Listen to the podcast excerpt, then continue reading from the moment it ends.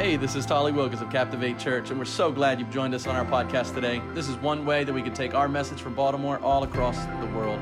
We pray that today encourages you, inspires you to become the man or woman that God's designed you to be. Um, listen, my, my job tonight is very simple. I was telling my wife that um, a lot of times pastors and churches do a lot of extra uh, work to try to tell a simple story. And um, the, the simple story I want to share with you tonight, uh, there are going to be four uh, points to this story inspiration, incarnation, restoration, and an invitation. And uh, so, in this process tonight, uh, I want to just tell you a story and invite you into that story. Um, here's the thing my, uh, my family and I, I must confess, we um, are, are going to be in Florida in a couple of days. And so I was like, I want a series that's going to let me get myself mentally ready for uh, Florida. And uh, so, as we were putting together ideas for series and things, we talked about Christmas in paradise. You see, in the Bible, uh, the scripture describes this word paradise as uh, a reference towards heaven. Uh, three times in the New Testament, uh, heaven is referenced uh, as paradise. When you look at Genesis and it talks about Adam and Eve and the place that God allowed them to be, He gave them a place uh, of Eden called paradise when Nehemiah needed uh, some lumber and he had to go and say, Hey, king, would you help by, by getting us some lumber to be able to help rebuild this wall? The Bible says that the area where this untouched lumber, this beautiful nature area, was described as paradise. You see, the scriptures record that there is actually a real paradise. That paradise is not the beach. The paradise is not the sand. I mean, for me, that's what I can think of. For me, on this earth, is as close as I'm going to get to paradise is if, if I've got my, my, my, toes in the water and, and my tail in the sand, right? So uh, if you got reference, good for you. Wink, wink. So, but the rest of us, so that's for me as close as I can get. But, but for, uh, for us in, in thinking about our eternal destiny, there's actually a real paradise called heaven. And the Christmas story is a story one where God stepped out of the paradise of heaven, beautiful, undisturbed, holy, righteous, pure, undefiled, and he stepped out of all of that and he stepped into the mess and the muck and the mire and the sin that you and I inhabit, this, this place called earth. And so, God, the story of Christmas is essentially that God left paradise to come down here and introduce himself, reintroduce himself to his kids, and say, Hey, kids, I want to invite you to paradise with me. And so while we are sitting here, we look and just say, Man, I just want to be alone. I want to be, no matter what you're doing in life, you just want joy want peace, you want to be left be. Some of you, you want to be left be and you want to do it out on a mountaintop. Some of you want to be left be and you want to be with Bay. But but whoever you are and whatever you're doing, you're trying to find joy and peace in your life. And I'm telling you, what you're looking for is a glimpse of paradise. But there's one paradise that the God of all the universe has come to this earth to tell you to look for. And it's the paradise of heaven. It is our inspiration. You see, the inspiration is that paradise is real and it feeds our every healthy desire. Every healthy desire you have on this earth, it comes from a place called heaven. Every good gift, the scripture says, come from our Father, it comes from our Father above. Everything that's ever come to you that's good, the, the scripture, the Bible tells us that God Himself ran through His fingertips to get it to you. That, that you are blessed and you are blessed again and again and again and again, even if, this is the weird thing, even if you deny the blesser.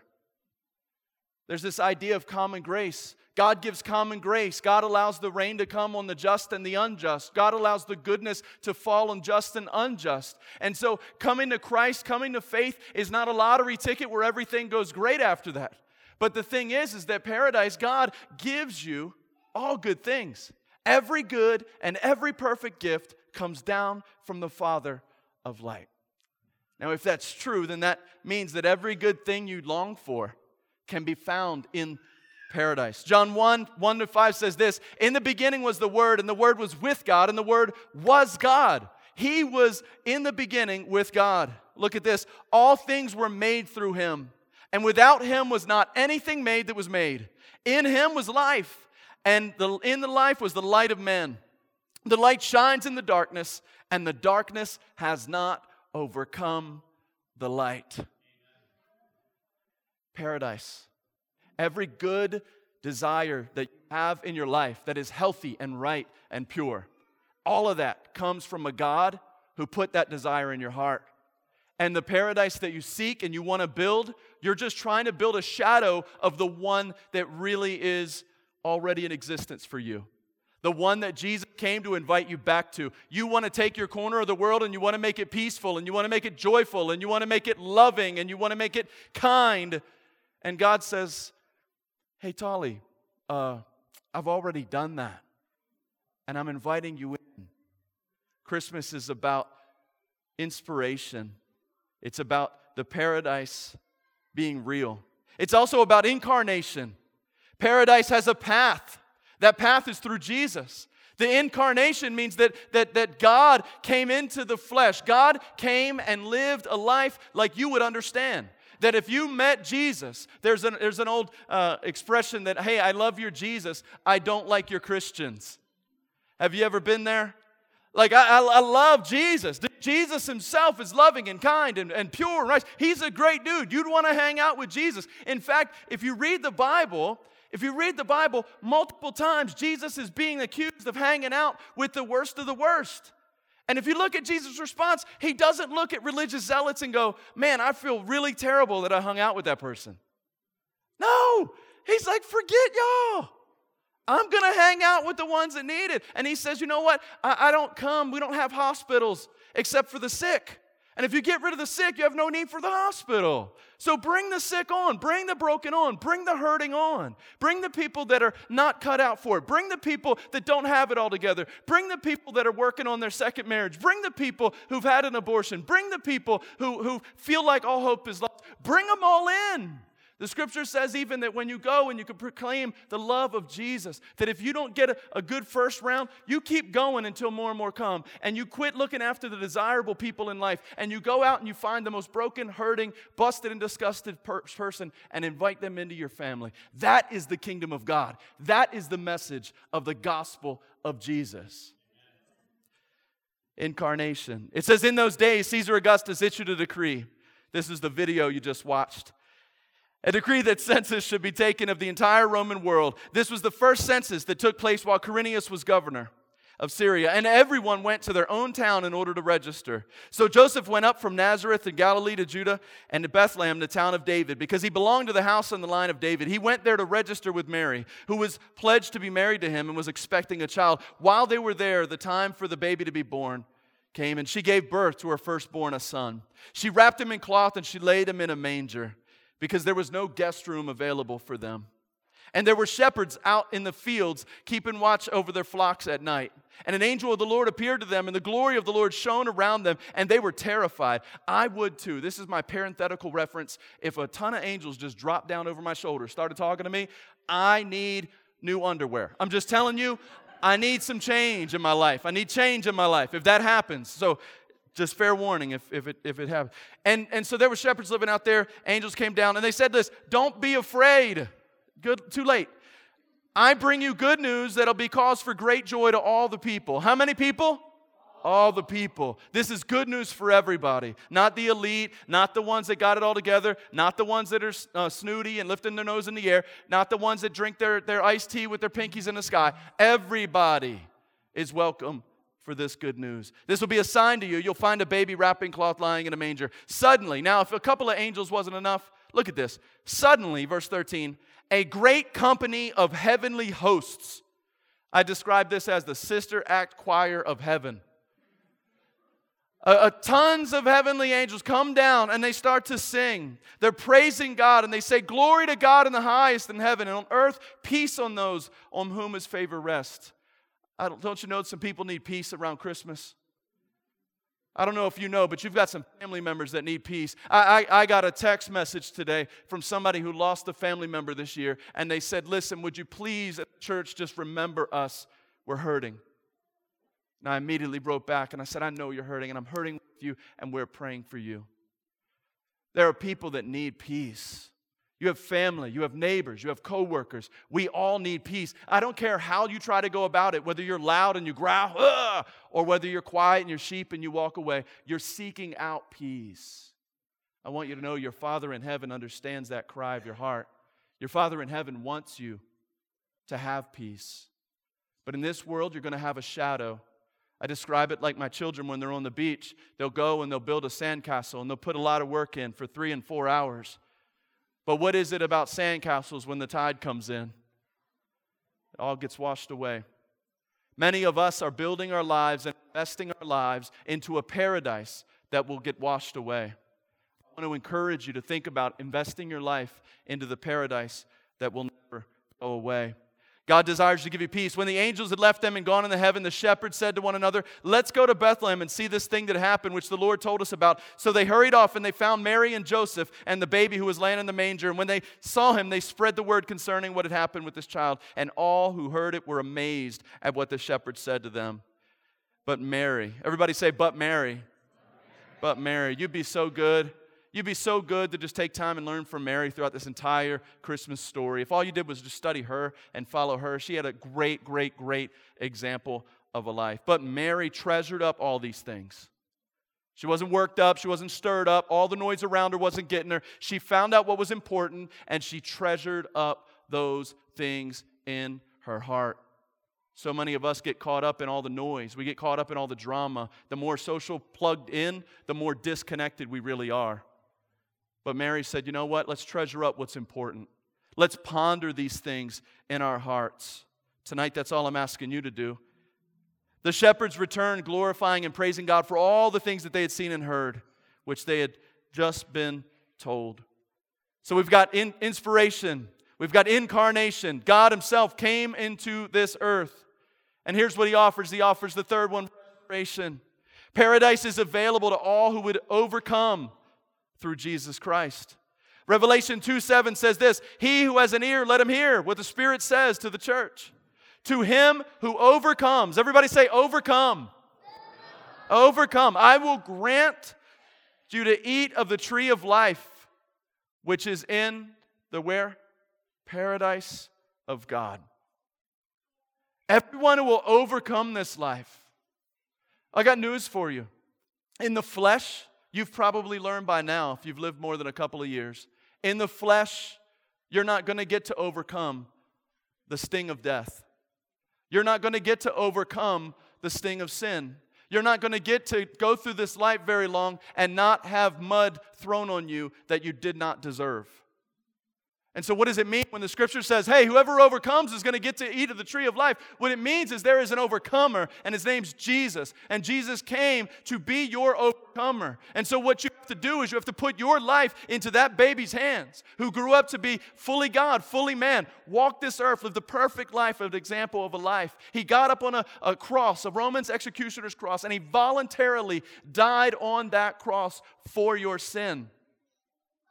He's the overcomer. He traded his perfect life for your broken one. He traded his eternal home in paradise to come down into your pain. That was the eternal trade off that was made at Christmas. At Christmas, when Jesus was coming in, the scripture says that he was coming to save his people from their sin. And so at Christmas, it's really simply a call to say, hey, stop trying to create your own paradise. Join the one that God has already created for you. Revelation 2 7, and he who has an ear, let him hear what the Spirit says. To him who overcomes, I'll grant to eat of the tree of life.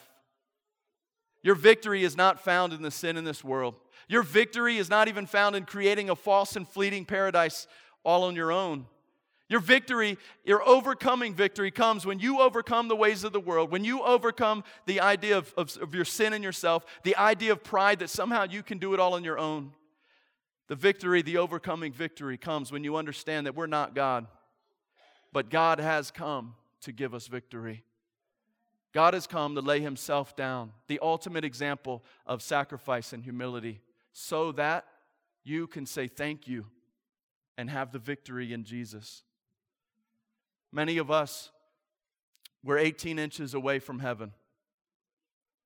There's an old adage that you can be 18 inches away. You can hear the message of the invitation and the call to come, And you can understand it, and you might even agree with parts of it. And you might even say, hey, I kind of like Jesus. But the, it's never settled in on those other 18 inches from your head to your heart. Many of us are 18 inches from heaven. We understand it. We've heard it. This isn't our first Christmas service. We even come on Easter. And, and, and 18 inches away, 18 inches away, it never sets in. And so today I want to call you. I want to compel you. I want to give you the invitation. That's the last of the four an invitation. There is a paradise. You're trying to build one, you're trying to live one, you're trying to have as much peace as you can on this terrible, ugly earth. But there really is a paradise. The invitation is for you to come. Know that Jesus purchased that ticket with his blood. Paradise called heaven that your heart longs for, it's available to you. Would you trust Jesus and give access? The scripture tells us that we go to heaven not by our good works. You don't go to heaven by serving in a church. You don't go to heaven by looking good and putting on nice clothes. You don't go to heaven by any of that garbage. You don't go to heaven by impressing me. That's a low bar. Can I go ahead and tell you? It's a really low bar. Ask my wife. She's like, no, don't, don't do that. Don't try to impress people. Don't try to impress pastors. Don't try to get religious people to like you. What you should do, though, is just say, Lord, you've designed me as a part of your kingdom. I am your son. I am your daughter. And you have built an eternal paradise available to me. Am I missing you by 18 inches? Do I understand that you came and you, you were born as a lowly, poor peasant in a stall, and you lived a perfect life and you voluntarily died so that I would not have to die. Everybody in this room, you have an option. You have an option to, to live once and die twice, or you can die one time, the physical death, but live twice. That all comes because of what you do with Jesus. When you get to heaven, He's not care that you came to captivate. When you get to heaven, He's not going to care how much money you have. You get to heaven, He's not going to care how popular you were, how many likes you got on social media, what kind of clothes you're wearing. He does not care. When you get to heaven, the question is going to be this What did you do with my son, Jesus? I didn't sacrifice him on the cross for people to take him lightly. What did you do with Jesus? And so while we celebrate Merry Christmas, the birth, the coming of Christ, Really, who came was God in the flesh to save you and free you and give you new life. And that, my friends, is worth celebrating. Doing religious rituals and going to church just for the church's sake, that is not good at all. But if you can understand that you're loved by God, and there's people out there that would say, Pastor, you don't know my story. You don't know what I think. You don't know what I did last night. You don't know what I did before I walked in here. Let me tell you, friends, Jesus used over and over and over the worst in this world to build up his kingdom. You have not committed a sin that is too far for the arms of God. You have not uh, ruined the ability for God to love you. In fact, if you could if you could break God's love, then God's not God. You are. His love for you is overwhelming. And he's calling you to come to his paradise, not the one you're trying to make on your own. Give your life to Him. Learn, listen, follow, walk, and He'll lead you and guide you to the paradise that you're longing for. I pray today that you would do this with me. You would admit that you're a sinner. Now, don't do it. This is rude. But you could look all around this room and say, hey, you're a sinner, you're a sinner, you're a sinner, you're a sinner.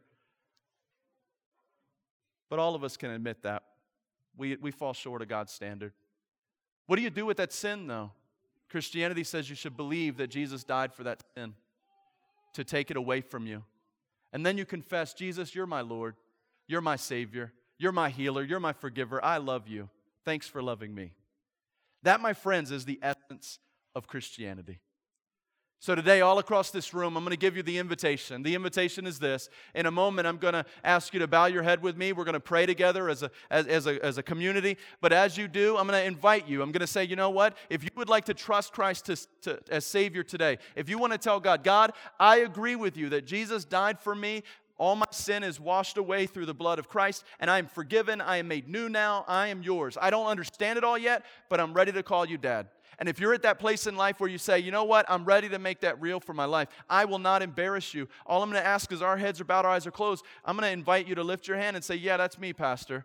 As you pray, I'm praying with you. And for all of us who would, the scripture says, whosoever will, will come to him and find forgiveness and healing and restoration. And you can know for sure, for certain, forever that no matter what happens to you, there'll be a day where you'll enter into paradise.